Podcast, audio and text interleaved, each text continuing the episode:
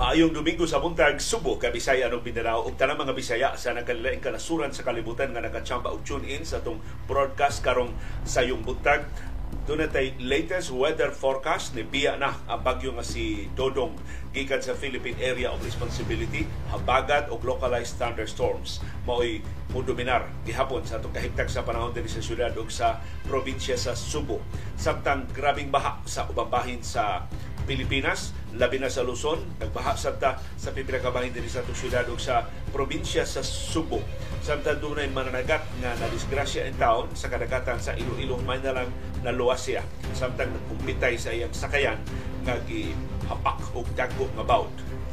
Karong buntaga sab ang dako nga pagsaka sa presyo sa lana na ipatuman sa mga oil companies unya sa Martes karong semana ang bana-bana, posibleng maabot og 2 pesos kada litro ang pagsaka sa presyo sa mga produkto sa lana. Doon natin latest estimates karong taon-taon. Nagpadayon hinong ubos ang atong bago mga kaso sa COVID-19 sigon sa report sa Central Office sa Department of Health. Samtang nagpadayon ang rehistrasyon sa atong mga SIM cards, pipila na lang yun kaadlaw ang nahibilin, mapupos na ang pagpangrehistro sa mga SIM cards o mahimo na nga papas o maputol ang serbisyo sa mga telcos kung di ninyo ma-renew ang inyong mga SIM card. So palihog kung apil mo sa wa pa makaparehistro hangtod karon palista na mo sa labing dali nga panahon sa di mo mo karakara sa katapusan ng mga adlaw sa rehistrasyon. Karon sa buntaga kining insidente dito sa Pastrana sa Leyte. Dunay tuto ka mga reporters na nag-cover dito og panagsugi sa yuta. Nag-interview sila sa mga mag-uuma nga nireklamo nga giilugan sa ilang yuta. Sus, gipabuthan man sila sa mga pulis. Ang kapulisan sa Leyte ni Himangak dayon nga fake news na wa may nagpabutok. Pero ang Malacanang ni Mando man og investigasyon girilimuhan ang mga pulis magtiayon daw ni mga pulis nga gipasangilan nga nagpabutok sa ilang mga armas patok sa mga sakop sa media dito sa Pastrana sa Leyte. Atong susihon kini mong insidente, pahinumdom nga di pagini na nakagawas nun ang mga sakop sa media bisan ubos sa administrasyon ni Presidente Ferdinand Marcos Jr. Sa iyang bahin, si Arsobispo Socrates Villegas sa Catholic Bishops Conference of the Philippines ipadayag og lahi ng panglantaw ining kontrobersiya karon sa pagpangadji og ama namin sa LBG LBGT community nga giingong gibinastusan. Matod ni Villegas bunga lang ni sa pagbinastos sa kanhi presidente dihan iyang gipugal-pugalan iyang gi tunglo ang Ginoo. Og imbis mo supak imbis kining mga ni question karon sa gihimo sa LGBT community wa gyud nimo wa gyud nimo kihol. Wa gyud bisan gamay na nangatawa hinuon sa diyang gibugal-bugalan sa kanhi presidente ang Ginoo. Sumatod ni Arsobispo Villegas bunga ni ni ato maong pagbugal-bugal. Pero ang ayan gihapon ni na padlungon ang pagbugal-bugal sa relihiyon. Samtang ang Catholic Bishops Conference of the Philippines doon na naisulbad ining panagsungi unsa magi gesture, unsa magi lihok sa atong kamot atol sa atong pagpangadji sa amahan namo. Matod sa CBCP, nara ninyo kamuray magbuot. Mahimo ninyong magkuptanay mong kamot sa inyong katapan. Mahimo nga ang, ang kamot inyong ibutang sa inyong atubangan. Ang kamot mahimo inyong ipasaka. Nara sa mga manibahay. Why dili sila butan sa Sibahang Katoliko kung sa kuno'y posisyon sa kamot na labing makapadasig nila, labing makapalawom sa ilang pangaliya sa amahan namo. Sa pikas nga bahin, doon ay bagong brand ang administrasyong Marcos gilusad ang rebranding sa iyang liderato gitawag na karon bagong Pilipinas. Sumura og uso karon sa rebranding ang administrasyong Marcos. Amot unsa pay mga rebrand nga mahitabo the rest of the year? Na pamtas tunga-tunga tuig nag-rebrand nata sa atong tourism campaign. Ato nang giusab ang logo sa Pagcor. Karon giusab na sab ang brand sa liderato ni Presidente Ferdinand Marcos Jr. gitawag og Bagong Pilipinas. Murag pingis lang jutay sa brand sa iyang amahan nga kilusang Bagong Lipunan o Bagong Lipunan sa una sa paglusad yun sa diktadurang Marcos niadtong dekada 70. O karong butaga ang viewers views ang labing mapuslanon nga portion sa atong programa and of course ang atong pag-imbitar ninyo bisan dili ko sa atong kasayurang Kinoy Kuyan. O mga yung ko pasaylo at makaprograma kagahapon sa hapon tungod sa mga kakulian na wa gyud uh, kapug hinaot makalahutay ta sa atong uh, programa karong buntag. Daghang salamat sa inyong pagsabot.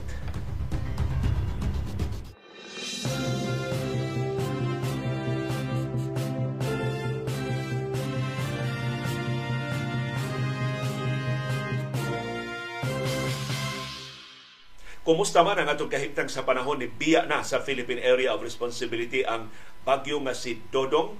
Gitawag na, rin, na ni siya sa iyang international name nga Talim. Hangtod alas 3 ganinang kadlawon, ang bagyo na mahibutang sa 390 kilometers kasadpan nga bahin sa Lawag City sa Ilocos Norte palihog ayaw mi pangutana nganong nihapit yo sa Ilocos ang bagyo nga si Dodong.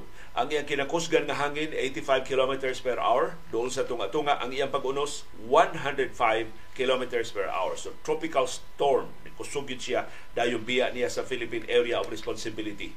Ang habagat paday makaapektar nato din sa Subo ug sa Kabisayan, ingon man sa tibuok Mindanao ug sa Central ug sa Southern Luzon ang syudad ug probinsya sa Subo mapanganuron ngadto sa mapanganuron kaayo ang atong kalangitan tibok adlaw karong adlaw do natay mapaabot nga patak-patak nga pag-uwan ug pagpanugdog tungod sa southwest monsoon o pagbalik na sa habagat ug sa localized thunderstorms. Nagpasabot init ug alimuota sa mga higayon karong adlaw nga dili kay kusog ang habagat ug dili mag-uwan dinhi sa atong syudad sa probinsya sa Subo. Kini pag-uwan-uwan sa nangagi nga mga adlaw na resulta ni sa pagbaha sa pipila ka lupa nga mga bahin sa Subo ug sa atong kasilinganan nga mga isla sa Kabisayan.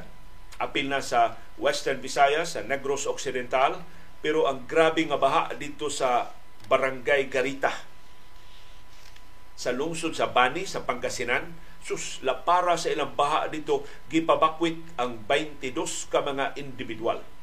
Ngadto sa mas luwas nga mga lugar. Samtang dunay mananagat nga nagkumpitay na intawon siyang sakayan kay gihapak og dagko kay bawd dito sa kadagatan sa syudad sa Iloilo. May na lang naluwas siya naagian siya og barko. Ang naluwas mao si Rayboy Magallanes taga barangay Aslomon sa lungsod sa Carles. Koreksyon Barangay Aslomon Carles sa Iloilo City. Naluwas siya sa mga tripulante sa MV MC Hunter.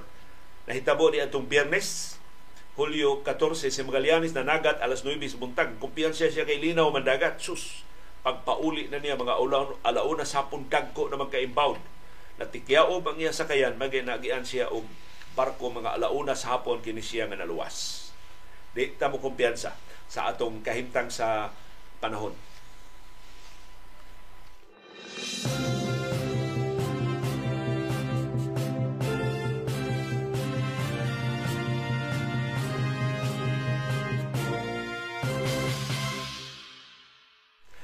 Madayon gyud ang dakong aumento sa presyo sa mga produkto sa lana karon ng Martes karong semanaha.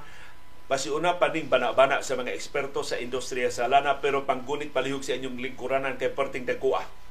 Ang bana-bana sa aumento sa presyo sa krudo 1.90 ngadto sa 2.20 kada litro. Ang bana-bana sa aumento sa presyo sa gasolina 1.90 ngadto sa 2.20 kada litro ang bana sa aumento sa presyo sa kerosene, 1.70 ngadto sa 1.90 sa kada litro.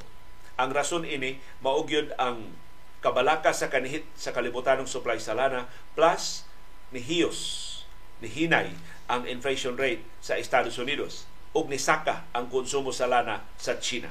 So madasigon kini nga mga kombinasyon nagpasabot nga nagkagamay ang kahigayunan nga mahinayon ang gikabalak-an nga global recession o paghagsa sa kalibutanong ekonomiya. Pero ang bad news, ni saka ang presyo sa lana. Ug sa usa lang ka pamilok, ang presyo sa lana karon sa merkado sa kalibutan niabot ng 80 dolyares kada baril. Nga mo'y ambisyon sa Saudi Arabia. Na kung mag 80 dolyares kada baril, mabalanse sa Saudi ang iyang budget, maka lusad, makabuylo ng iyang initiative sa solar power o sa alternatibo nga mga tinubdan sa enerhiya kay ang Saudi Arabia na hibaw nga ang lana hapit na mulaos. Waabot yun ang higayon, pila ka gikan karon nga di na tamulingi sa lana. Kay usan is labing hugaw nga tinubdan sa enerhiya. Baka buylo na ang solar ug ubang mas limpyo nga mga tinubdan sa enerhiya. So, ang Saudi Arabia ni invest na daan. Ining alternatibo nga mga negosyo sa enerhiya. Dako na kay ng solar power. Disyerto ba ang Saudi Arabia? So mauna sa na ilang sunod nga i-supply kining alternatibo nga mga tinubdan sa enerhiya pero paghimo ana ilang mo finance sila o mga expansion projects diversification diversification projects sa ilang mga ekonomiya. So mao na hinungdan ngano nga nang ambisyon sila pasakaan pag-ayo ang presyo sa lana. Ang bad news mao karong simanaha gipaabot mo sa pagyud og samot ang presyo sa lana. Kay samtang magka ligon ang ekonomiya sa Estados Unidos o kung maka bango na gyud ang ekonomiya sa China, magkadako man ang konsumo sa lana. So magsige pa gyud saka ang presyo sa lana gikan sa ambisyon sa Saudi nga 80 dollars per barrel, ang bag-o karong forecast sa OPEC Plus nga gipanguluhan sa Saudi o sa Russia moabot na sabta og 100 dollars per barrel. Sus. Kastilan, mag-unsa na lang ta Nalansang ang atong suhulan, taas ng daan ang presyo sa atong mga panaliton, musulbong pagid pagsamot ang presyo sa inadlaw nato nga mga panginahanglan, asa naman ang tapunita.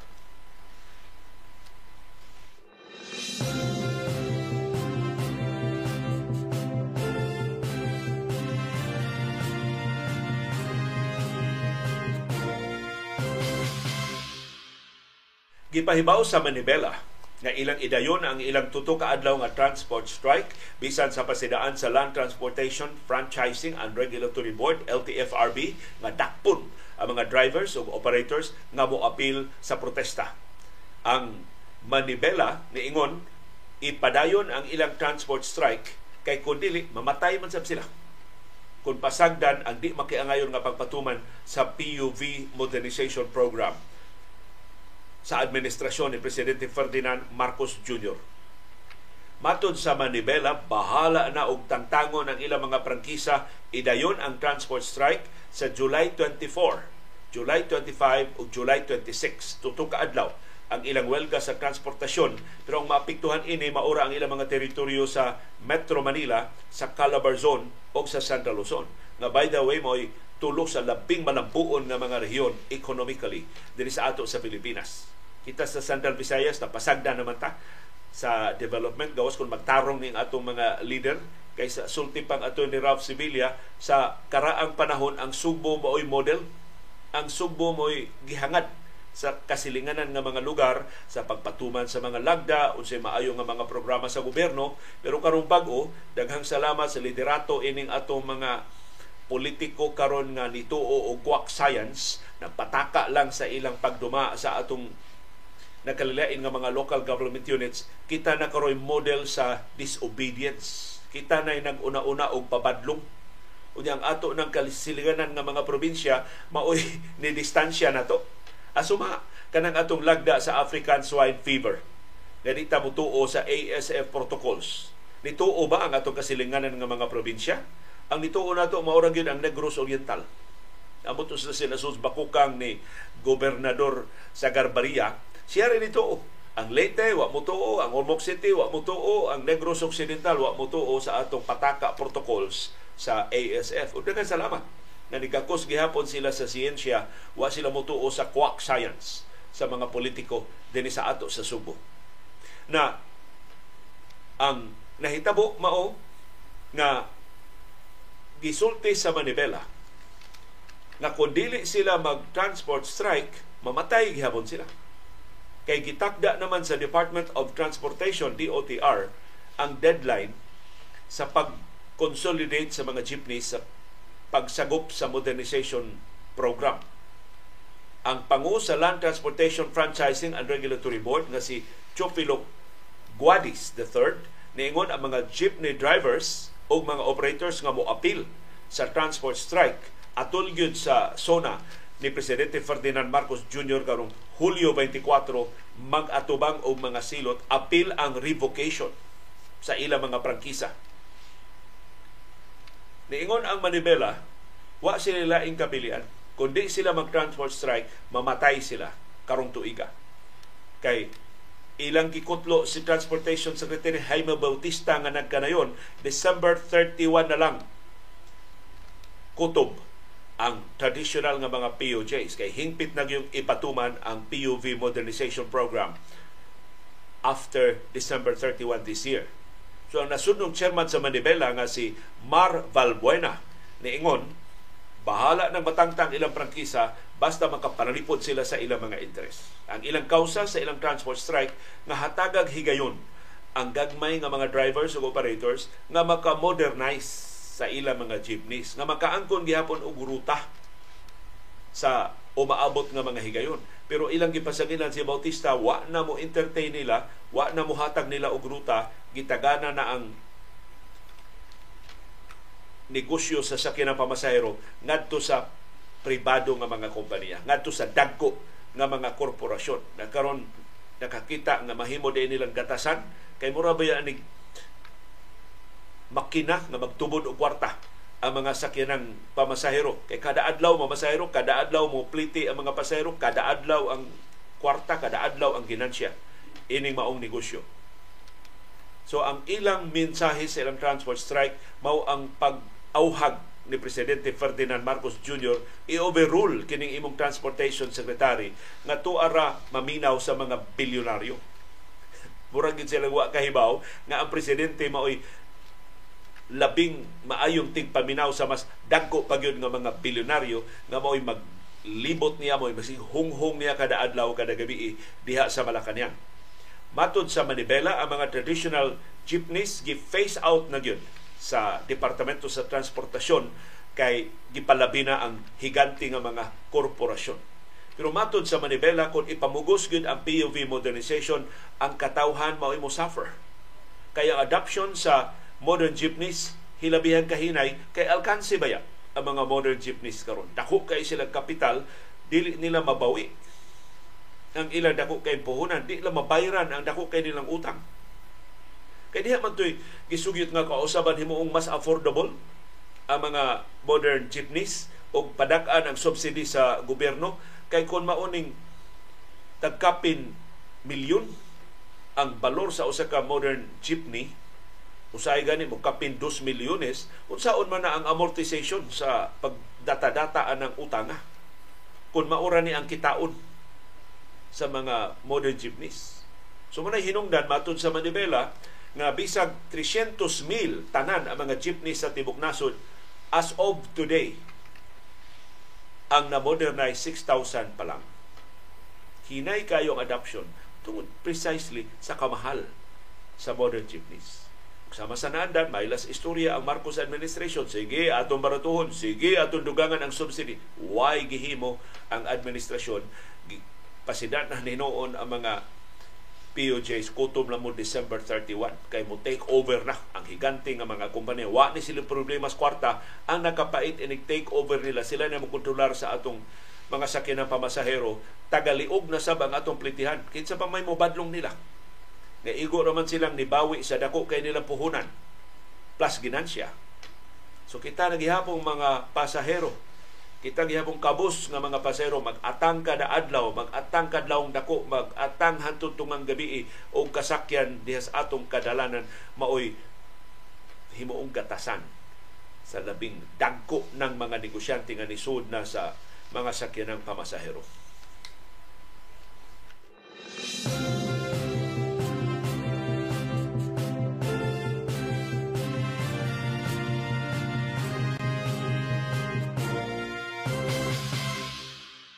Mahitungod gihapon sa transportasyon, dunay makapakugang nga finding ang Commission on Audit sa ilang pagsusi sa programa sa Departamento sa Transportasyon kadtong Service Contracting Program SCP.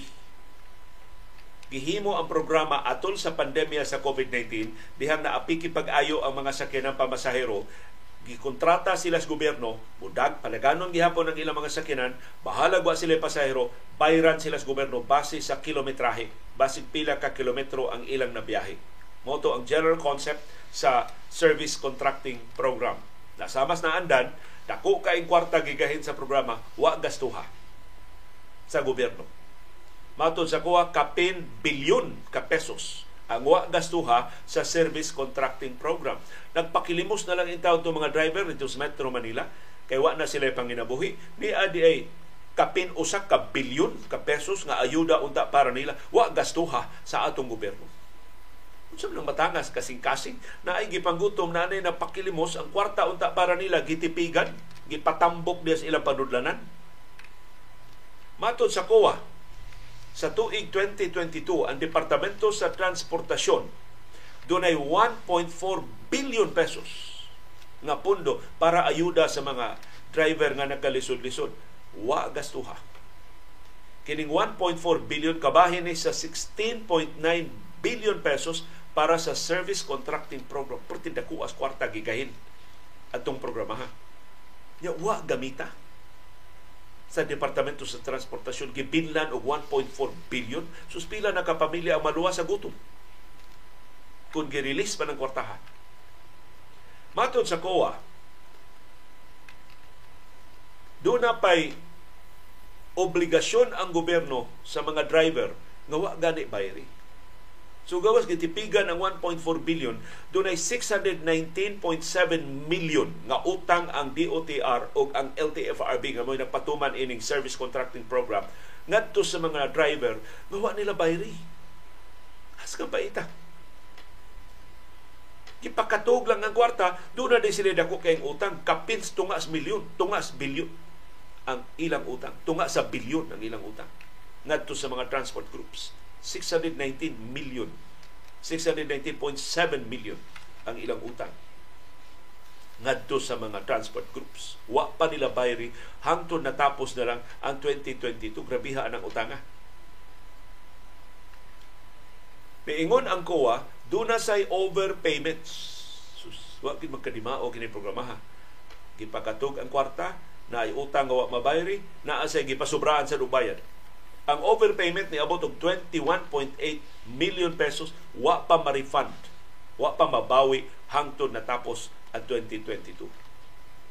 Ubos sa service contracting program, ang mga jeepney operators o drivers nga mo-appeal sa programa mo-appeal sila sa libreng sakay sa mga pasahero. So ang mga pasahero ini wipe lite. Ato nis pandemya nga grabe ba ang lockdown? Ya lisod kayo ang kasakyan So libre ang plite sa mga pasahero pero ang mga drivers ug operators mag- magdawat og one-time payout o magdawat pagid sila og weekly payments base sa mga gidaghanos kilometro gitason sa ilang mga biyahe sa kada semana. Maduna man sila pasahero, umawa sila pasahero. So nindot kayo programaha ba? aron pag luwas ba lang sa ato mga transport groups gikan sa kagutom pero sama sa nandan wa tarunga sa pagpatuman ang mga operators sa mga public utility vehicles gikontrata pinaagi sa pagpirma og kauyunan base sa plano nga giandam sa Land Transportation Franchising and Regulatory Board. So kining bulilisuha sa LTFRB ni. Sila nag-andam sa ruta, sila nagkontrata sa mga transport groups, sila ra say wa mo bayad.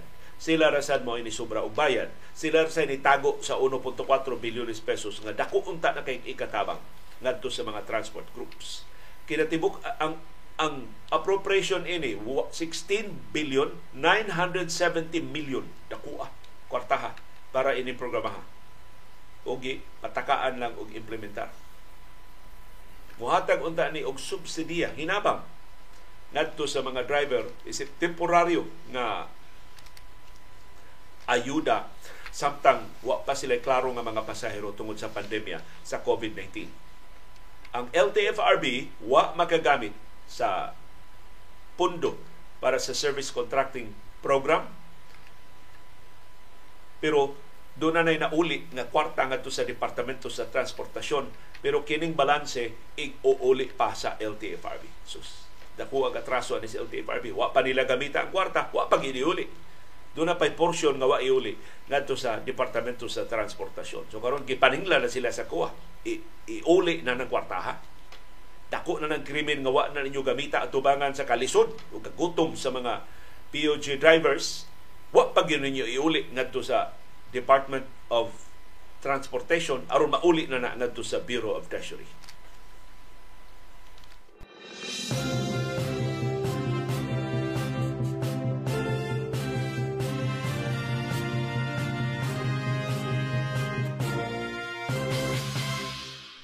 Nagpabiling ubos ang atong bag mga kaso sa COVID-19 sigon sa report sa Central Office sa Department of Health. Less than 300 ang atong bagong kaso gahapon, 283 ra ang bagong mga kaso sa COVID-19.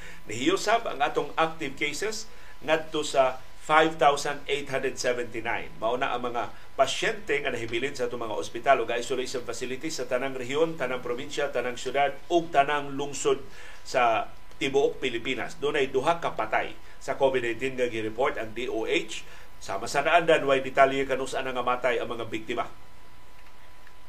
Ni us-us ang atong nationwide positivity rate. Maayo sab ning balitaan ni anam na gyud og kahinay at tinagdanay sa COVID-19 sa tibok Pilipinas 5.6% na lang ang atong nationwide positivity rate. Top notcher hinuon gihapon ang Metro Manila sa bag-ong mga kaso gahapon niabot og 56 ang ilang bag-ong mga kaso.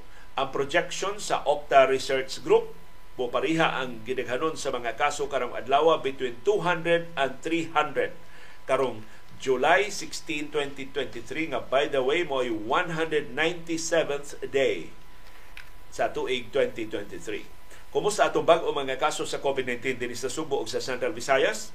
Nagpabiling ubos single digit gihapon. Unom ra ang atong bag-o mga kaso sa COVID-19 sa Tibok Central Visayas. Ang kinadaghanan ang Bohol na dunay duha ug ang Cebu City nga dunay say duha ka bag-ong kaso. Ang Cebu Province dunay usa, ang Mandawi City dunay usa ka bag-ong kaso sa COVID-19. Ang Negros Oriental way bag-ong kaso Sikihor, way bag-ong kaso. Ang Lapu-Lapu City, wa say bag-ong kaso sa COVID-19. Ang atong active cases ni breach na gyud sa 200 mark 192 na lang ka mga pasyente ang nahibilin sa itong mga ospital ug isolation facilities dinhi sa Subo, sa Bohol, sa Negros Oriental ug sa Siquijor.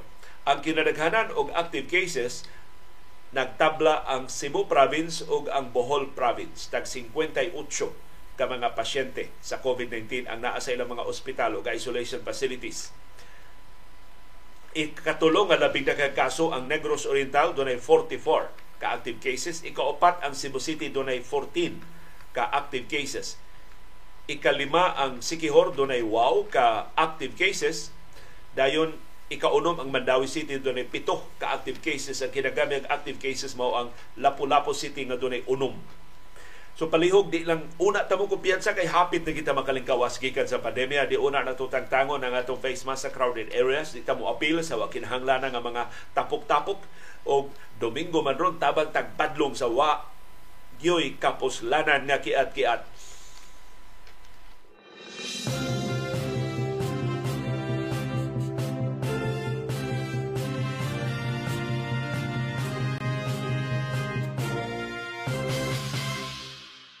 update sa atong pagpangrehistro sa atong mga SIM cards. Kay pila na lang kaadlaw ang nahibilin sa rehistrasyon. Matod sa National Telecommunications Commission NTC, ang latest tally nila sa total number of registered mobile phone subscriber identification module o SIMs din sa Pilipinas nilapas na sa 100 million. As of July 13, 2023, doon na narehistro nga mga SIM subscribers nga 103 million 101,990 na narehistro as of July 13 kana hangtod na sa niaging semana. Sa ato pa niabot nag 61.36% sa mga SIM cards sa tibok Pilipinas ang narehistro. Kaya ang total subscriber base sa SIMs din sa ato sa Pilipinas niabot mag 168 million 16,400. Mo ni ang tanang mga SIM nga nahalin. Pero I don't know pila na lagi gamit ini. So 61.36% na ang narehistro. Ang target 70%, murag lisod na makabot ang 70%. So hinaot kining wa pa marehistro mao ni ang mga SIM cards nga wa na gamita.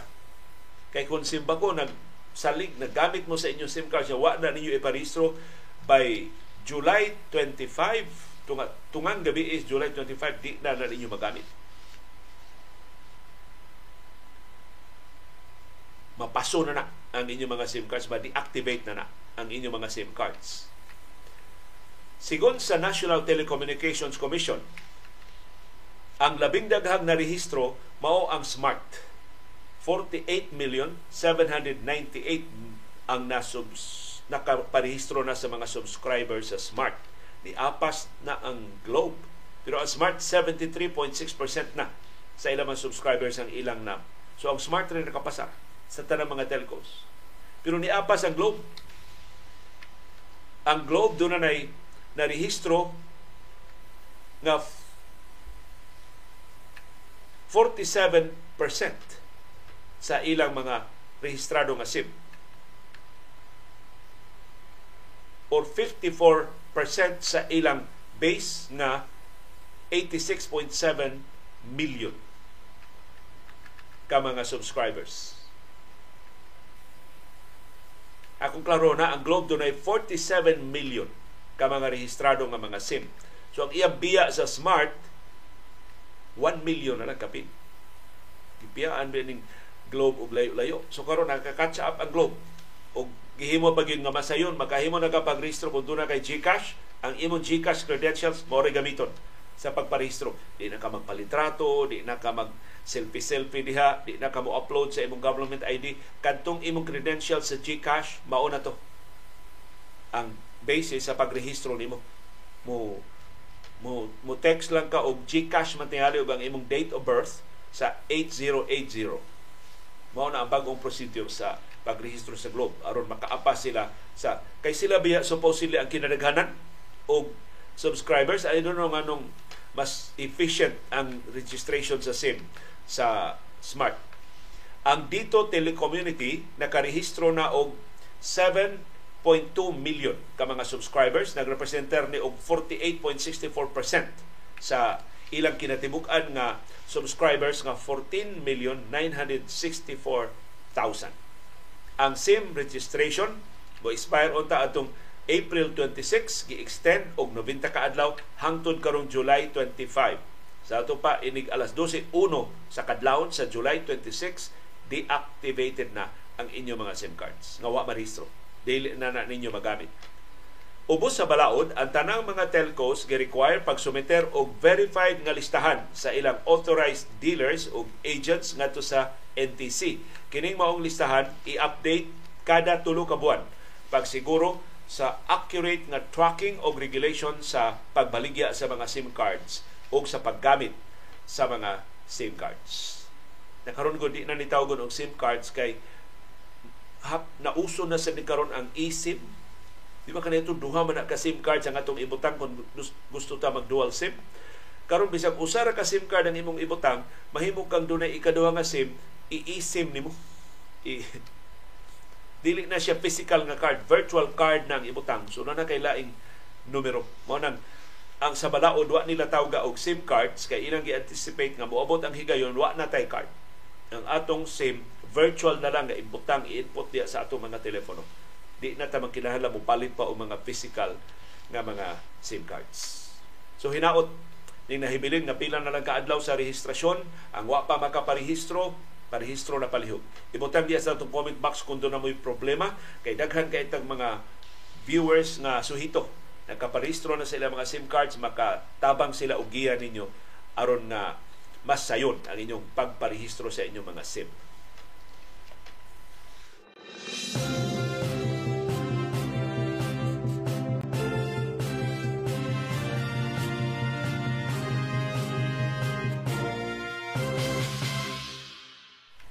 Ang kapulisan sa Leyte, human ni report ang National Union of Journalists of the Philippines nga tulo sa ilang mga sakop gihasi dias Pastrana sa Leyte. Ningon dahil fake news na. Sayop ng balita. Pataka lang ng NUJP. Why nagpabuto dire? Why gihasi dire? Na pagtingo si NUJP ni abot mas Malacanang. Ningon ang Malacanang, imbestigahan aso sa mga polis nang imbestigar o girelibuhan aduhan nila ka mga sako. So mo ni tendencies mga pulis. Og anha ra local situation lang way way pangilabot gikas national government. Howd kay sila. Og sayon kay nilang isalikway ang mga reklamo batok sa pang, ilang pangabuso. May na lang niabot dayon ang notisya ngadto sa Malacañang girelibuhan ang ka mga pulis nga gipasangilang ng hasi o ng hulga sa mga reporters nga nag-cover o panagsungi sa yuta diha sa Leyte atong Biyernes. Ang Leyte Police Provincial Office ni ila sa duha ka pulis nga ilang girelibuhan ang magtiayon nga silang Police Staff Sergeant Ria May Balios o ang iyang bana nga si Police Staff Sergeant Ver Balios. Si Sargento Ria Balios o kini si Ver Balios na-assign ni sila si Ria Balios na assign sa Santa Fe Municipal Police Station samtang si Ver Balios ang bana na assign sa Pastrana Municipal Police Station. Ang pagrelibo nila gisugo sa officer in charge sa kapulisan sa Leyte nga si Lieutenant Colonel Ricky Rayleigh. Tuwa sila karon i-assign sa Task Force Water Lily sa provincial headquarters sa floating Wa sila klarong trabaho samtang gipaubos sila og investigasyon. Ang magtiayong values ni surrender na sa ilang mga armas. Ang armas ni Ver Values ug ang iyang mga kamot gipaubos og gunpowder residue examination. Kay siya magipasagilan nga ni pabuto siyang armas paghasi sa mga reporters. Ang pasyonang investigasyon sa kapulisan sa Leyte nagbutyan nga nanukad kining hitabo sa panagsungi sa yuta nilang Moises Empilio o ni Anisita Nugal o siyang bana nga si Virgilio Nugal. Si Empilio ni Angkon nga siya tag-iya sa Basakan nga nahimutang dias Pastrana sa Leyte. Ang magtiayong Nugal ni Angkon nga sila mo tag-iya sa Basakan. Ang maong Basakan giprinda diay ngadto ni Police Staff Sergeant Balios adtong tuig 2017. Atol sa panagsungi, kini si Police Staff Sergeant Balios nanawag sa kapulisan sa Pastrana. Nga tabangi mi diri kay dunay nanong diri sa among yuta. Sumrag siya na tag-iya ining yuta kay giprinda man niya. Ni Ulbo ang lalis, sigo niya sa investigasyon sa Leyte Provincial Police Office, ni Ulbo ang lalis nilang Staff Sergeant Balios og ni Mrs. Nugal mahitungod sa legalidad sa pagpanag-iya sa basakan. Si Noel Cianosa sa San Juanico TV, mao ni ang reporter sa San Juanico TV, nagkuha og video mahitungod sa ilang lalis. Nakabantay man si Staff Sergeant Balios.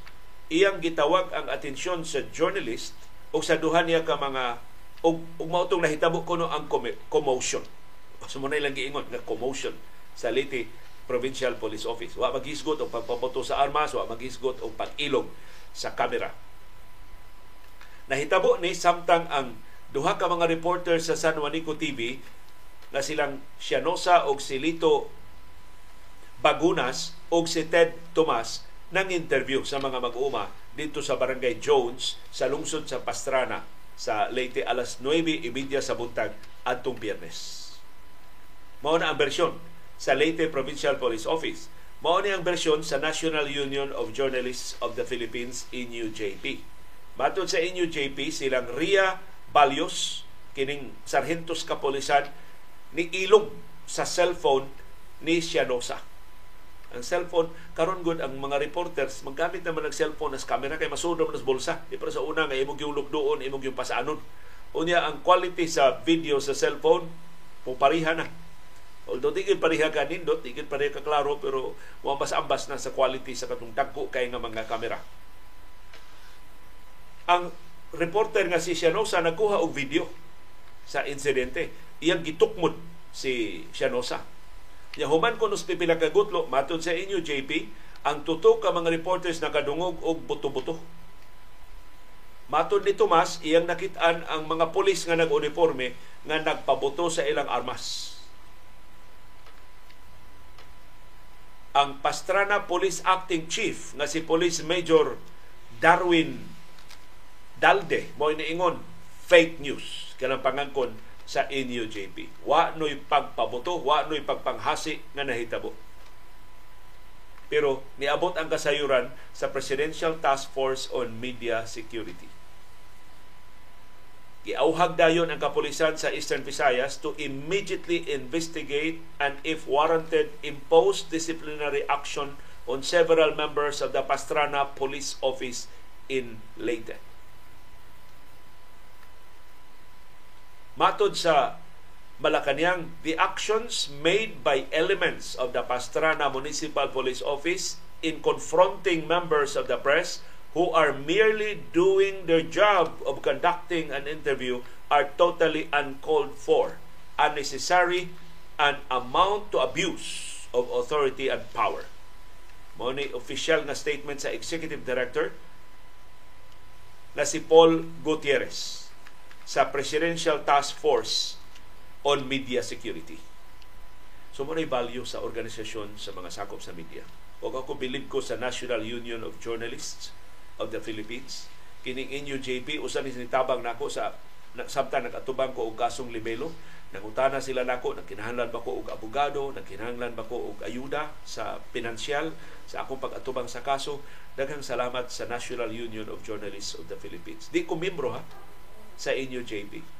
Pero ang pangugod sa inyo JP sa Subo sa una si Rico Lucena man, nasultihan din silang Rico Lucena sa akong problema, mutong ni-reach out sila nako ang National Union of Journalists of the Philippines.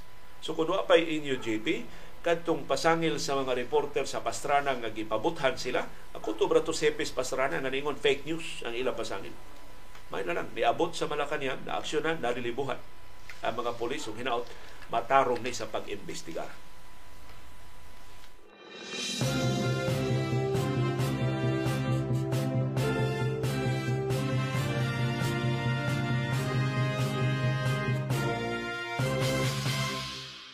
Nitingog na si Archbishop Socrates Villegas, ang kanhi presidente sa Catholic Bishops Conference of the Philippines, labot ining kontrobersiya sa performance sa usa ka sakop sa LBGT community sa ama namin o amahan namo.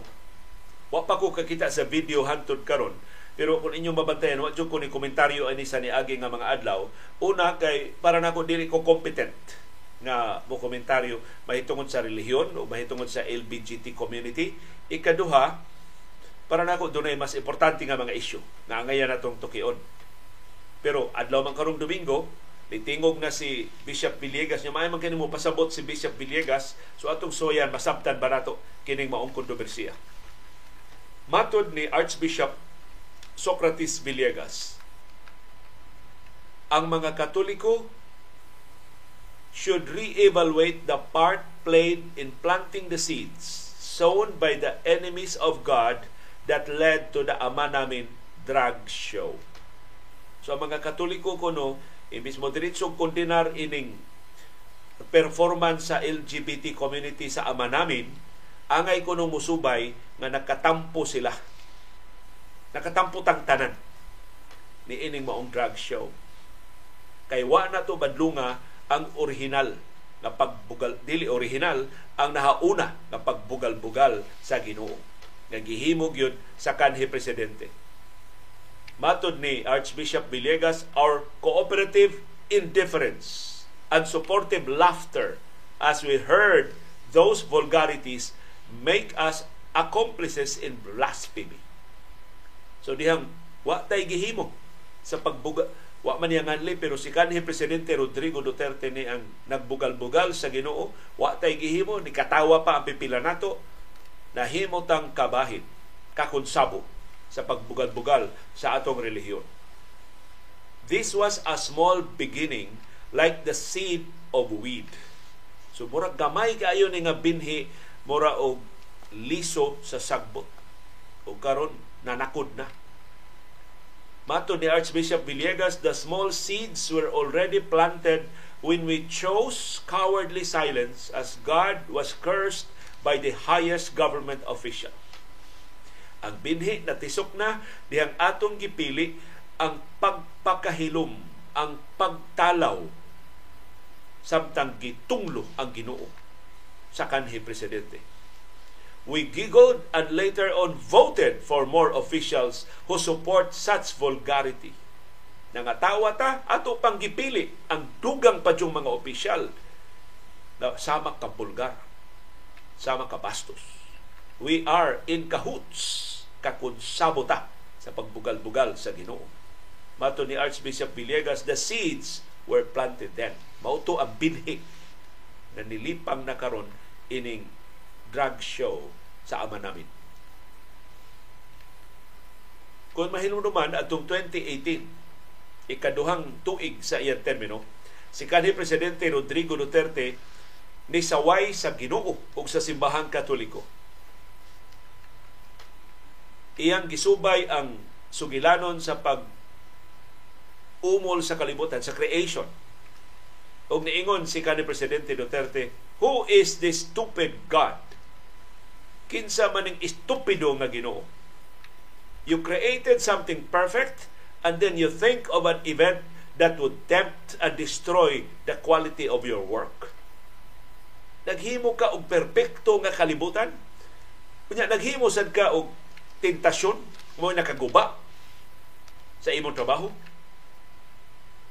Kini mo diskurso dito ni Himua sa iyang nataran sa siyudad sa Davao. Salain pag yun niyang diskurso.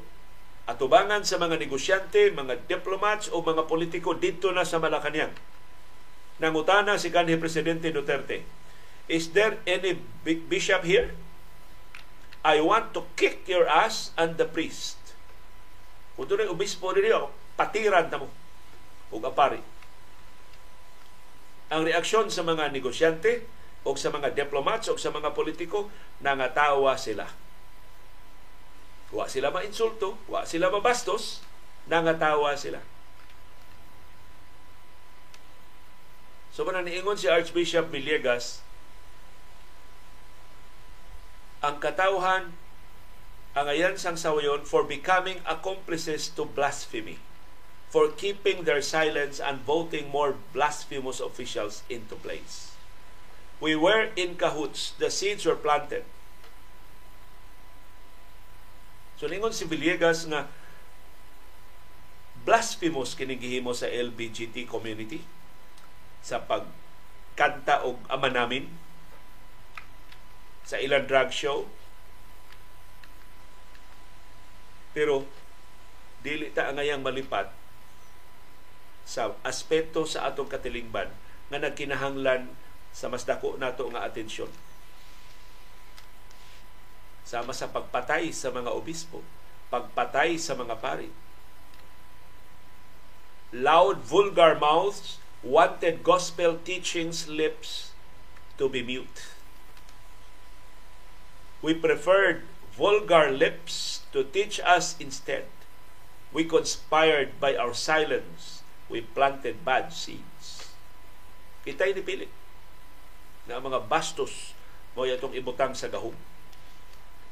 If we are honest and humble enough, mato ni Archbishop Villegas, we should be ready to admit that we planted the seeds, weeds, seeds of weeds in the past by our indifference, cowardice, and connivance. Ang kontrobersya na nukad ining drag show sa Filipino drag queen na si Pura Luca Vega.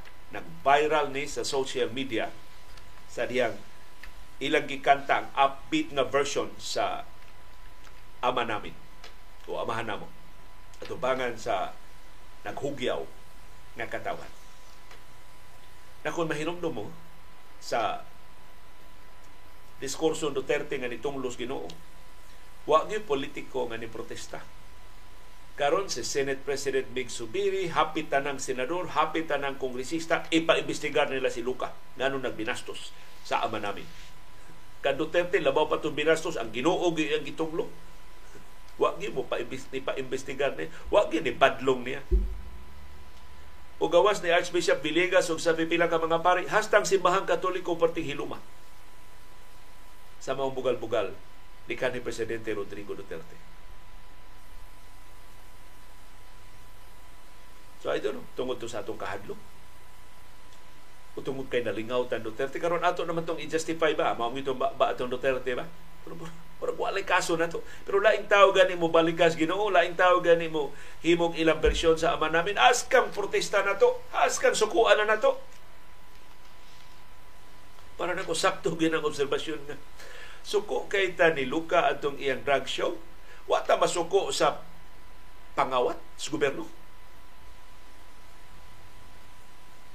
Wa ta masuko sa injustisya. Naghihimo sa mga mag-uma dito sa Pastrana, giilugag yuta sa mga polis. Wa gihimo anang nain taw nagbad-ay kadalanan kay way mga Pinoyanan. Kay gihinginlan sa ilang mga umahan. Kay gi-convert sa mga bilyar o subdivision, gihimong golf courses sa mga dato. I mean, kuto brata pag pagkondinar sa mga sa tao nga way ikasukol nato. Pero gamhana na gani mga politiko mo ay mga buso, dagko na gani mga negosyante mo ay muyatak na to, hilom ta. Mulingi-ulingi na lang ta nga kaita ning pobrita. Kutob na lang ta diha. Pero bayot gani ang magbugal-bugalas ka makakondinar na to. Wa may mahimo bayot batok na to. Pero presidente gani mutong los Ginoo hilom ta, takom ta. Mukatawa patag apil kay perti natong lingawa. I don't know. Hain na ang atong mga bithi. Hain na ang atong kaligdong.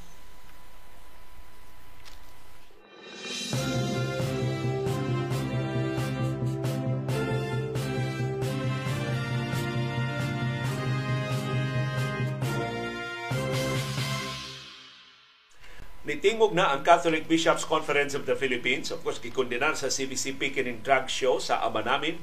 Pero mahitungod ni sa lalis karon sud sa simbahang katoliko unsaon pagposisyon atong kamot inig pangaji nato sa amahan namo. Nga para nako ba ka, wa ki kapuslanan anang lalisa. Kita ra sa mga katoliko may maglalis-lalis unsaon nato ang amahan namo. Dunay ni saway nga kana kunong ipataas nimo ang imong kamot inig amahan namo panglapas kuno na sa imong pagkaparokyano. Ang mga pari ra kuno imuhimo ana. Pero way lagda sa simbahan nga nagdili ana. Kana kuno pagkuptanay hilas-hilas kuno na. Nilad kay kag batasan niya magkikupod ka ng imong tapas lingkuranan pag pangadji og amahan namo. Ayo pag ipokrito ayo pag ipokrita. Daghan kay mga obserbasyon ngayon ana ba? So finally ang Catholic Bishops Conference of the Philippines nihimo og ruling Matod sa CBCP, Catholic churchgoers may choose their preferred gesture while reciting or singing the Our Father prayer during Mass. Ang mga manimbahay mahimong mupili unsay lihok sa ilang kamot, unsay ilang himuon atol sa pagpangaji sa amahan namo. Matod sa CBCP, ang mga manimbahay may use different gestures such as raised hands, join hands or holding each other's hands during the recitation of the prayer. The faithful can recite or sing it with a gesture that can best help them to experience and express themselves as God's children. So, kamo na bahala kung sa posisyon sa kamot. Pero kanang posisyon nga makaabag ninyo pag patuhop sa inyong kasing-kasing sa pangadji sa amahan namo. Ang nisulti ini maugyod ang pangu sa CBCP Episcopal Commission on Liturgy. Si Archbishop Victor Bendico. Matod ni Archbishop Victor Bendico, for many of the faithful, it is in raising their hands in an orans posture that can that they can express the filial love and reverence contained in the prayer nothing in the scriptures nor in the Christian tradition of worship forbids them from doing so. So lahi sa sultis mga pare, ayaw mo anak, kamera anak. Wa day nang lagda sa simbahan. Wa day day nagdili anak na lagda. Sa iya bahin si Manila Archbishop Jose Cardinal Advincula ni Uyon ni Archbishop Bendico. Matod niya, people should respect the decision of the faithful on the gestures they take. So ngayon tang magtinahuray unsay komportable nato nga posisyon.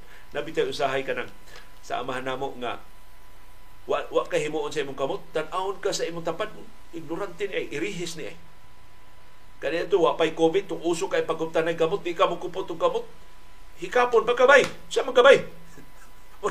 Mura kag nagkasa, di ka mo kupot sa ilang kamot Nagaron, ang sulti sa Catholic Bishops Conference of the Philippines, why but anay?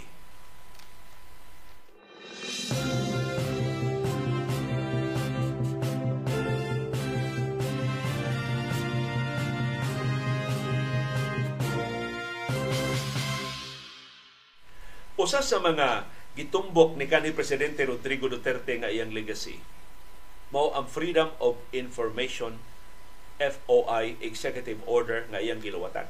Wa pa man balaod sa Freedom of Information nga gipasar ang Kongreso pero mato ni Duterte sa iyang paglingkod gyud sa Malacañang niluwat din siyang executive order sa Freedom of Information. Tinuod ba? Na gihimo na ni Duterte og napatigbabaw ang katuyuan sa Freedom of Information. Ang Freedom of Information FOI gi-institutionalize na na sa ubang kanasuran ang katungod sa publiko sa pagpakisayod. Mao nay katungod nga ipatigbabaw supposedly sa freedom of information. Sa ubang kanasuran di kang kabaliban. Mga bisan mga sekreto sa Estados Unidos daghan kay mga anomalya na butyag tungod sa freedom of information. Ang mga sakop sa media ipangayo nila sa kasayuran di muhatag ang ahensya. Budangop sila sa korte ginamit ang Freedom of Information Act ang korte mo'y musugo sa mga ahensya ipagawas na ang dokumentong gipangayo sa media aron magbutyag unsang itinuod na hitabo sa transaksyon. So mao na gibuhat ni Duterte. Pagsugod gyud sa iyang termino, mato ni Duterte, pirma din siya executive order na nagsugo og full public disclosure of all offices under the executive branch. So nindot kayo ang executive order ni kanhi presidente Rodrigo Duterte. Pero limitado gihapon ang access sa publiko sa government contracts. In fact, ubos sa administrasyon ni kanhi presidente Rodrigo Duterte ang mga dokumento nga sayon kay makuha sa una dili na makuha sama sa SALN. Ang Statement of Assets, Liabilities and Net Worth kaniya to ihatag mo na voluntaryo nga mga sako sa media ubos sa Duterte administration wa na nila ipakita ang salin labi na ang salin sa presidente doon ay mga opisyal ni voluntaryo sa ilang salin pero sa kinatibuk-an gidid-an na sa ombudsman ang pagkuha sa salin sa mga sakop sa media. Pero dunay opisina nga gitukod ang Malacañang atol ni Duterte na mahimo dito ang mga tao mo file og request pinagi sa Freedom of Information requests nila pagpangayo og kasayuran o mga dokumento gikan sa gobyerno pero naghimong research ang Philippine Center for Investigative Journalism, PCIJ, as of May 2022, dayong kanaog sa Administrasyon Duterte, less than half sa mga requests ang natubag. Ang mayoriya sa mga requests gi lingkuran lang. Wa matuman, wa atimana. So unsa may gihimo ni Presidente Ferdinand Marcos Jr. mahitungod sa katungod sa katawhan pagpakisayot sa freedom of information. Sa niaging buwan, din man ipahigay sa Pilipinas ang International Conference of Information Commissioners. Si Presidente Marcos basta diniskursuhay lang bisag unsa iyang isulti basta ulug-ulugan na niyang audience ugang ubang kanasuran. Mato ni Marcos, I call on all branches of government to genuinely uphold and give effect to the people's freedom of information in the course of their day-to-day operations with good faith and with openness. Akong gisugo ang tanang ahensya sa gobyerno, ihatag ang kasayuran nga gikinahanglan sa publiko sa tumang ka bukas o sa maayong kabubuton. Sa Marso karon tuiga, niluwat si Marcos og iyang Memorandum Circular number 15 nga nag-update sa executive order sa Freedom of Information ni kanhi presidente Rodrigo Duterte. Unsay sud sa memorandum circular ni Marcos, gidugangan ang restriction sa publiko pag-access sa mga public documents. Apil sa bag-ong pagdili gipahamtang ni Marcos mao nga records and information regarding any investigation by the Presidential Anti-Corruption Commission when such disclosure will deprive the respondent of the right to a fair and impartial investigation. Dili mahimong ihatag ang dokumento. Pasabot, kung ang usa ka politiko, kung ang tinudlo ni Marcos, o bisag siyang opisyal siyang administrasyon, pasakaan og kasong pagpangawkaw, pasakaan og kasong plunder, dili na maka-access ang publiko sa mga dokumento na hilambigin sa issue. So mahimong tablaho nila ang kaso, wa na tay kalibutan. Dili na ta mahibaw. Wa na tay katungod pagkuha sa mga mga kasayuran. So abli ba si Duterte o si Marcos? Dili. Ang kasirado ni Duterte gisamot pagin pagsirado ni Marcos karon. So ang ilang istorya sukwahi sa aktual nilang gihimo.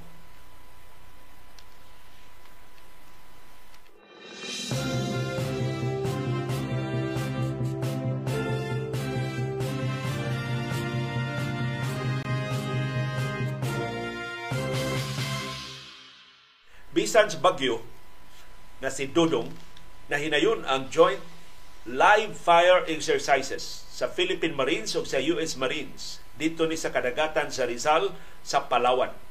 Ang mga Filipino Marines o ang mga American Marines padayon sa ilang exercise bisag grabing bundak sa uwan bisan sa kusog nga huros sa hangin. Ang Philippine o American troops nakita ni posisyon sa ilang kaugalingon sa mga trenches. Nagkubkub pa sila sa ilang mga trenches dito sa lapukon kaayo nga bahin sa Palawan. Ilang isimulate ang pag-atake sa kaaway na nagikan sa dagat. Moto dito sila sa place dagat nagkubkob o mga lungag para nga ilang kataguan.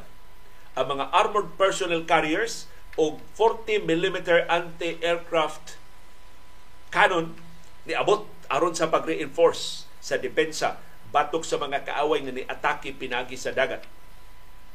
Ang mga Filipino o American Marines ni bombardiyo dayon sa floating targets. Mao na to ang karaan kay itong barko sa Philippine Navy ilang gibombardiyohan hangtod nga nabungkag o natundan.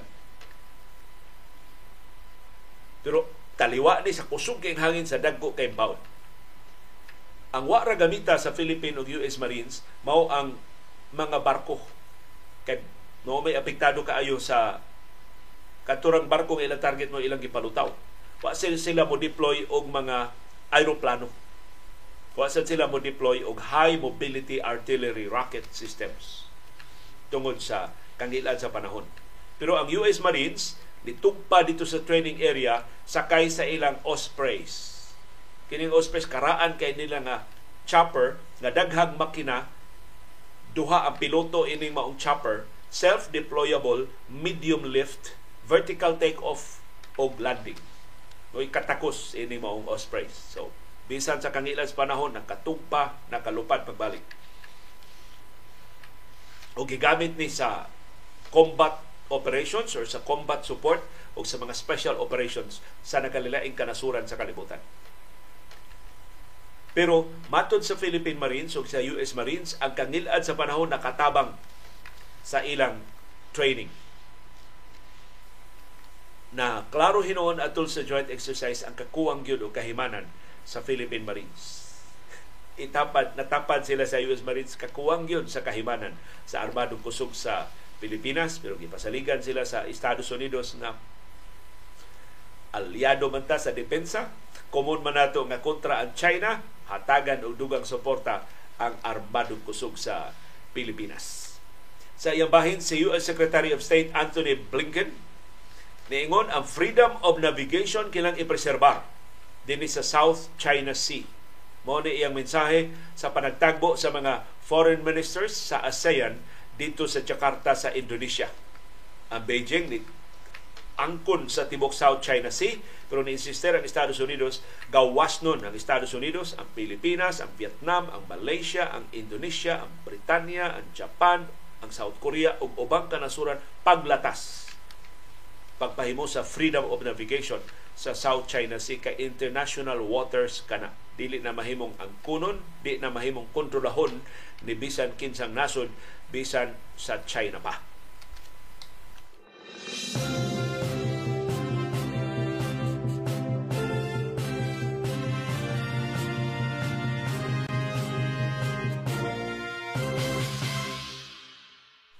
Murag usog yun ang rebranding sa Marcos administration. Human sa rebranding sa atong tourism campaign, human giusab ang logo nga pertira bang ilara sa Pagcor karon ang Malacañang na mismo mo'y rebrand sa liderato ni Presidente Ferdinand Marcos Jr. Gilusad sa Malacañang ang bag-ong brand of governance ug leadership og gitawag og Tadadan bagong Pilipinas. Mo na bago na tong brand sa Pilipinas. Bagong Pilipinas. Usa ra kapong ang giusab gikan sa brand sa diktadurang Marcos sa dekada 70 nga bagong lipunan. Karon bagong Pilipinas. Matod ni Marcos sa iyang memorandum circular nga nagsugo nga mauna ni ang brand sa iyang liderato o sa iyang governance, bagong Pilipinas is characterized by a principled, accountable, and dependable government. So, mao kuno ni ang gobyerno nga dunay prinsipyo, mapaninglan sa katawhan o masaligan sa katawhan. O sa may inyong prinsipyo? Aning gobernohan? Na mo bayad og estate tax, na iuli ang ill-gotten wealth mao na prinsipyo aning gobernoha unsa may accountability aning gobernoha hangtod karon daghan kay nangayo wa gyud ka pangayo ka nga hatag og kwintada sa iyang mga biyahe sa nakalilaing kanasuran sa Marcos pila na nakanasod ang iyang gibihian pila to ka gatusan ka delegado ang iyang gitangkil sa iyang mga biyahe pila may gastos gobyerno ato ug unsa may return doon na karon ni awag sa iyang zona, mahimo ba muhatag og kwitada si Marcos? Pilay gasto sa iyang mga foreign travels o pilay return of investment, ROI. Unsay atong nakuha gikan ato mga bihiya. Mo na accountability. Dependable. Dependable kuno ang administrasyong Marcos. Kay hinumdum mo, pag lingkod yung Marcos di bagyo sa Luzon, niya nangamatay ito mga rescue workers, kay na tumbahan sila og paril. Imbis mo adtos Marcos sa Luzon aron pag pangunay dito susi o pagpahasubo intaw sa mga tagtungod ato nangamatay nga mga frontliners unsay gibuhat ni Marcos Sikrito nga nibiyahe nga sa Singapore ni tan-aw og lumba sa sakyanan sa F1 sa Grand Prix. Mao na dependable.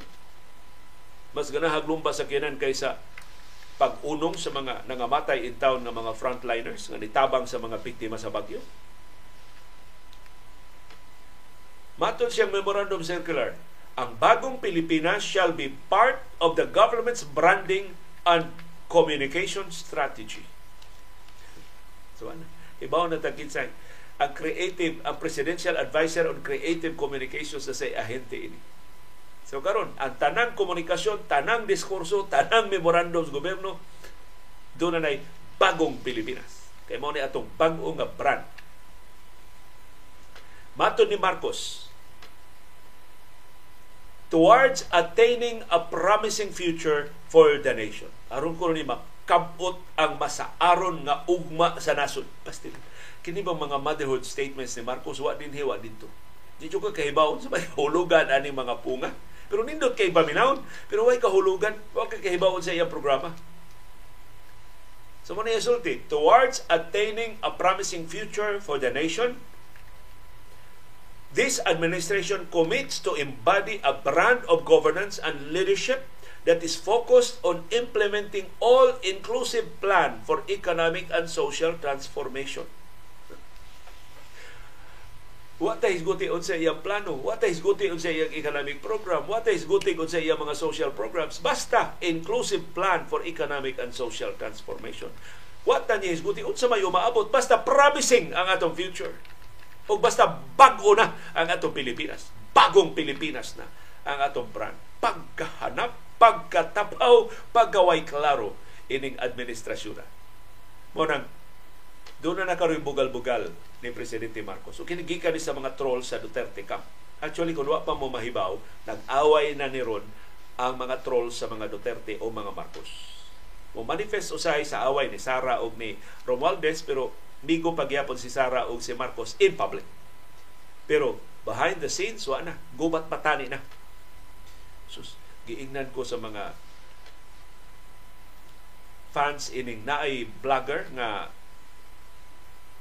Maharlika. Kingalag Maharlika, sugabiha ko ng mga atake ng Marcos. Eh, kanas Maharlika, Duterte, troll na. Sinuhula na mga Duterte.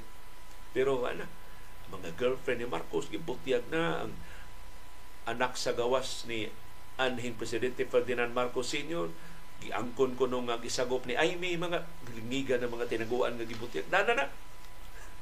Nag, nag-away na. O ang latest sa mga trolls sa mga Duterte, lain ang kahulugan sa BBM. Ang kahulugan ko sa BBM mao ang bagong branding muna.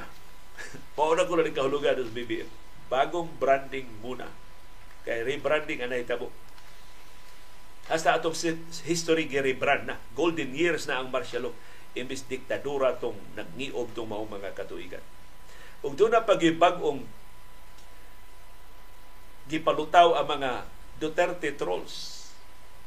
Gitawag na nila karon ang mga supporters ni Marcos nga believers. B-E-L-I-B-E-R-S, believers. Acronym na siya ang kahulugan, BBM Love is Blind Ever Rabid Supporters. Nag-away na. Ang mga trolls, ambot kanusa maggubat patani ang mga principals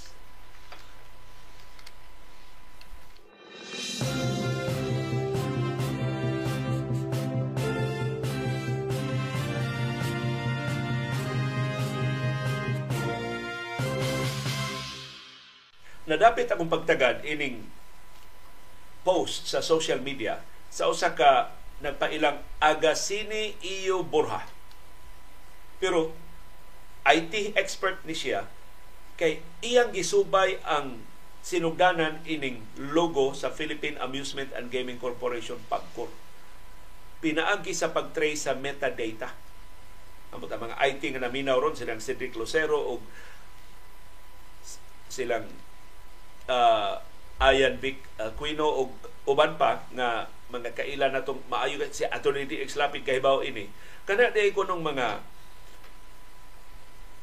pictures kada mga images o kada mga video doon na metadata metadata. Ang metadata musulti na nimo kanus ana nag-i-produce. Di ina gi-produce. Ang evolution ba anang mao metadata? Kanusa na ang unang bersyon ana niya gi-enhance siya. Ang ikaduhang bersyon kanus agi gi-enhance kanus agi himo. So iyang gi-trace ang metadata aning Agasini Agasinio Borja. Matod niya ha ha ha ha pagkor kakaiba metadata niyo ah. Pasayloan na akong tinagalog ha? Pagkor kakaiba metadata niyo ah. Lapag lapag ko lahat links. So gibutang ang tanang mga links, save nyo save nyo na rin baka biglang madelete. So kining tanang link sa metadata ining logo sa Pagcor iyang gisubay. Ug iyang gipost sa social media. Yung first logo kaka-edit lang this July. So katong unang logo sa Pagcor nga gilusad kaka-edit lang this July. Gilusad ang logo June 27 giedit pag yun pag Hulyo. Sa diyang gisaway tili kayo nga ngilad. Gi, gi, giibanan ang ngilad. Pero wa man makita ang bagong edit sa July. While yung logo na nasa announcement March pa so kato kunong gi-announce nga logo sa June 27 Marso pa to gihimo it means March pa tapos na yung logo LOLs sabi LOLs laugh out loud ang copyright sa logo Jesus Kasabar Nya iyang gisubay si Jesus kasabar siyang Instagram account, sa iyang Facebook account, ug naghimo siya Google search ni Jesus kasabar, murag empleyado sa Pagcor. Opisyal sa Pagcor si Jesus kasabar. So nangutana ning netizen, why nilagay na copyright niya instead of Francisco Dopi Doplon of Print Plus Graphic Services. Kay ang niangkon nga tagiya ining logo kini man si Francisco Dope Duplon nga gibayran og kapin 3 milyones pesos ining iyang logo. O kini si Duplon inila ka ini nga logo designer o graphics designer. Pero iyang nasubay ang naghimo na ining logo empleyado opisyal sa Pagcor nga si Jesus si Sabar. Empleyado din ba siya ng Print Plus? Posible ba nga nag-racket ni siya? Empleyado siya og Pagcor, empleyado siya, siya sa nakadaog nga kontraktor sa logo? o naipasa na sa kanya ng Print Plus yung logo March pa lang. Or wa pa magbidding atong June gihatag na sa Print Plus o na ang logo para uh, bago logo sa Pagcor kasi na-edit na niya March it means mas maaga pa sa March tapos na yung logo. So kay gi-edit naman to niya March. So na-enhance na to niya. So ang original nga logo na hatag niya wa pa Marso.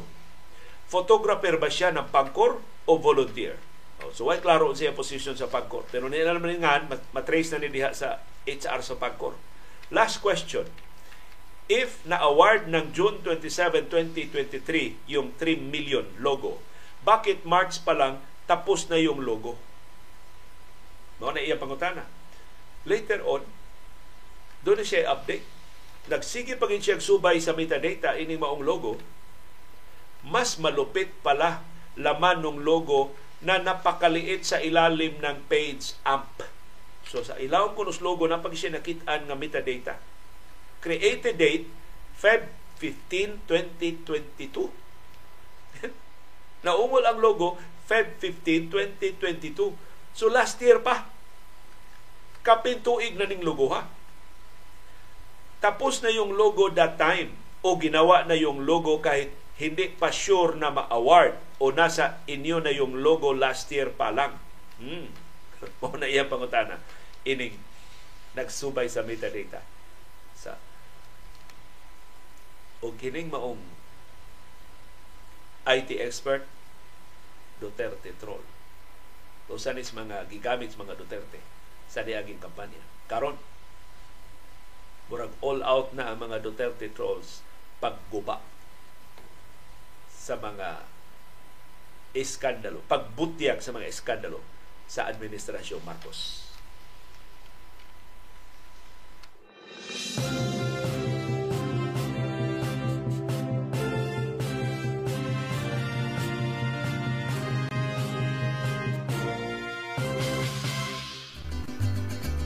Nagkasalamat sa aktibo nga pag-apil o pagsuporta sa atong mga programa. Ani na ang atong viewers views. Ang panguna-una sa atong mga viewers wa kaabot sa atong live streaming atong i-highlight ang ilang mga reaksyon sa mga isyong matuki o wa matuki sa atong mga programa.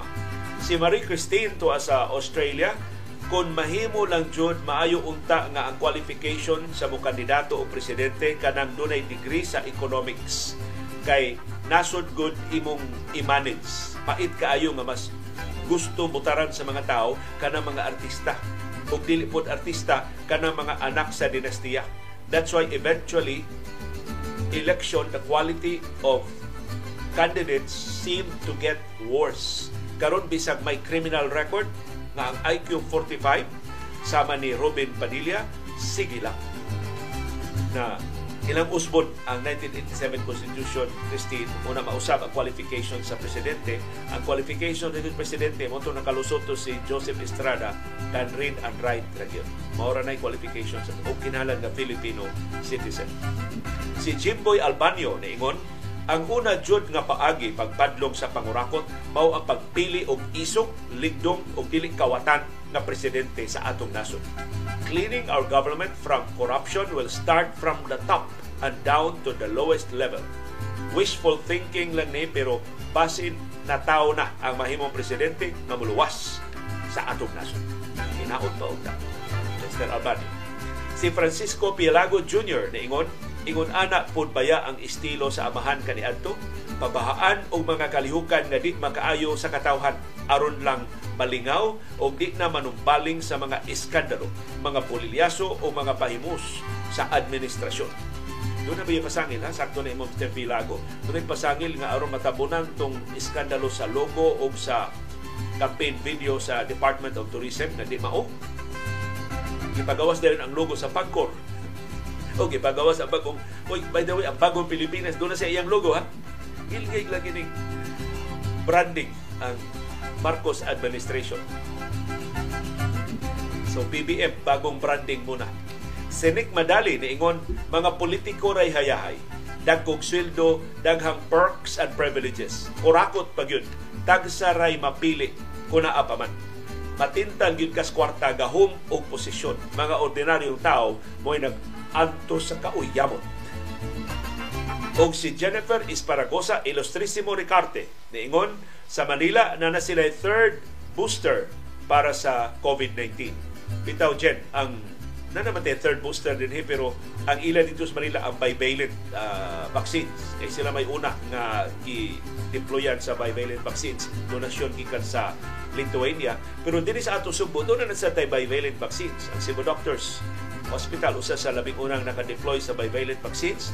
Ang una ganing na bakunahan mao si Cebu City Mayor Mike Rama. Dora doon ay bugal-bugal nga kanang questionable mga lihok rong Mike Rama tungod na sa bivalent vaccine pero babayaran dili libre ang bivalent vaccines dinhi sa ato sa Subo. Og si Henry Casimero niingon watching from Panglao Bohol grabe man diri ang ilang pedicab kada biyahe 100 pesos man bisag duol ra wa gyud makabadlong ang LGU diri. Grabe naman sab ato mang unalan whether local or foreign tourists makadismaya. Paita. Salamat kaayo Mr. Casimero sa imong uh, feedback. Palihog taga Panglao o taga Bohol atong tarungon ang atong industriya sa turismo. Daghan na kaayong mga pasangil nga gipahimuslan ang lokal ug langyaw nga mga turista kakuyaw kung mutagap kung kagyo o di na mo balik mapildi ang industriya sa turismo sa Bohol kundi mapadlong kining mga o mga pahimus.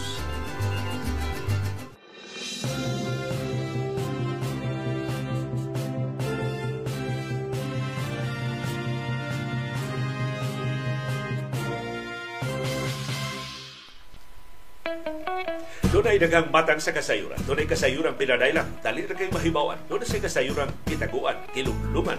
Angayang kuy-kuyon sa katawan. Kasayuran kinoy-kuyan.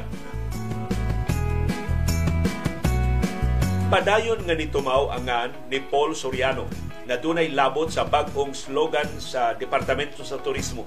Ipasangin lansab sa pakauaw sa campaign video kay nasakpan nga gisalutan og footage nga dili sa Pilipinas ug di pagyud mao. Ang giingong kalambigitan ni Paul Soriano mao kuno'y rason nga nung wa matarong ning sinultihan ni Tourism Secretary Cristina Frasco unsa gyud tinuod nga nahitabo sa iya proyekto kay higpit na hinuon nga naduhig ang palasyo kay mas suod sa presidente o first lady si Soriano. Pariente mangon ni silang Lisa Araneta Marcos o si Paul Soriano. Igagaw ni Lisa ang amahan ni Paul nga si Jeric Soriano. Sumunod ni siya og pag-umangkon sa pag-agawan sa First Lady sa nasod nga Pilipino. Maong kung nga si Paul Soriano ang utok sa iskandalo, di siya mahimong ipiyait ni Secretary Cristina Garcia Frasco. Karon na sinati na ni Tourism Secretary Frasco ang kasinatian sa kasagaran sa mga opisyal o mga trabahante sa gobyerno. Dunay mutumaw nga mga sitwasyon nga mura kag bingka nga gihurno. Dunay baga sa ubos o dunay baga sa ibabaw nimo. Bisan unsay himuon, mahiagom gyud ka og santako kung magpabiling magpagorya-gorya si Secretary Frasco, DDB Philippines lang gihapon mo iyang hanukan sa tanang atraso. Musamot siyang kalata sa mga pagsaway sa publiko. Angay siyang muangkon og responsibilidad si Frasco sa fiasco.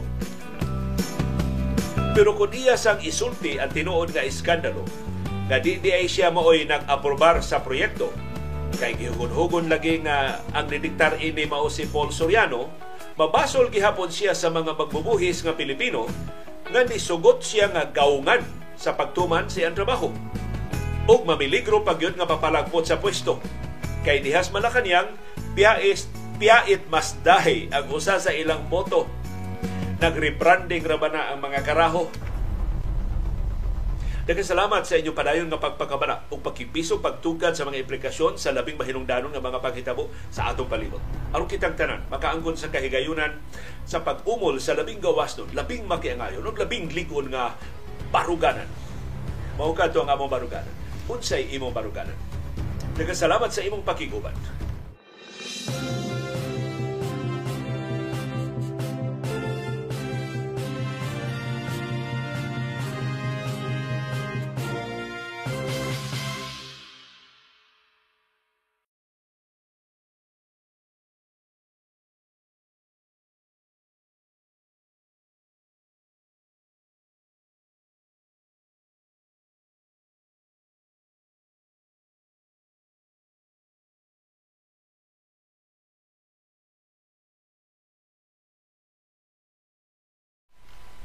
Basta di pa di may manamilit na mo pakita ninyo, nagdas yung dentastix.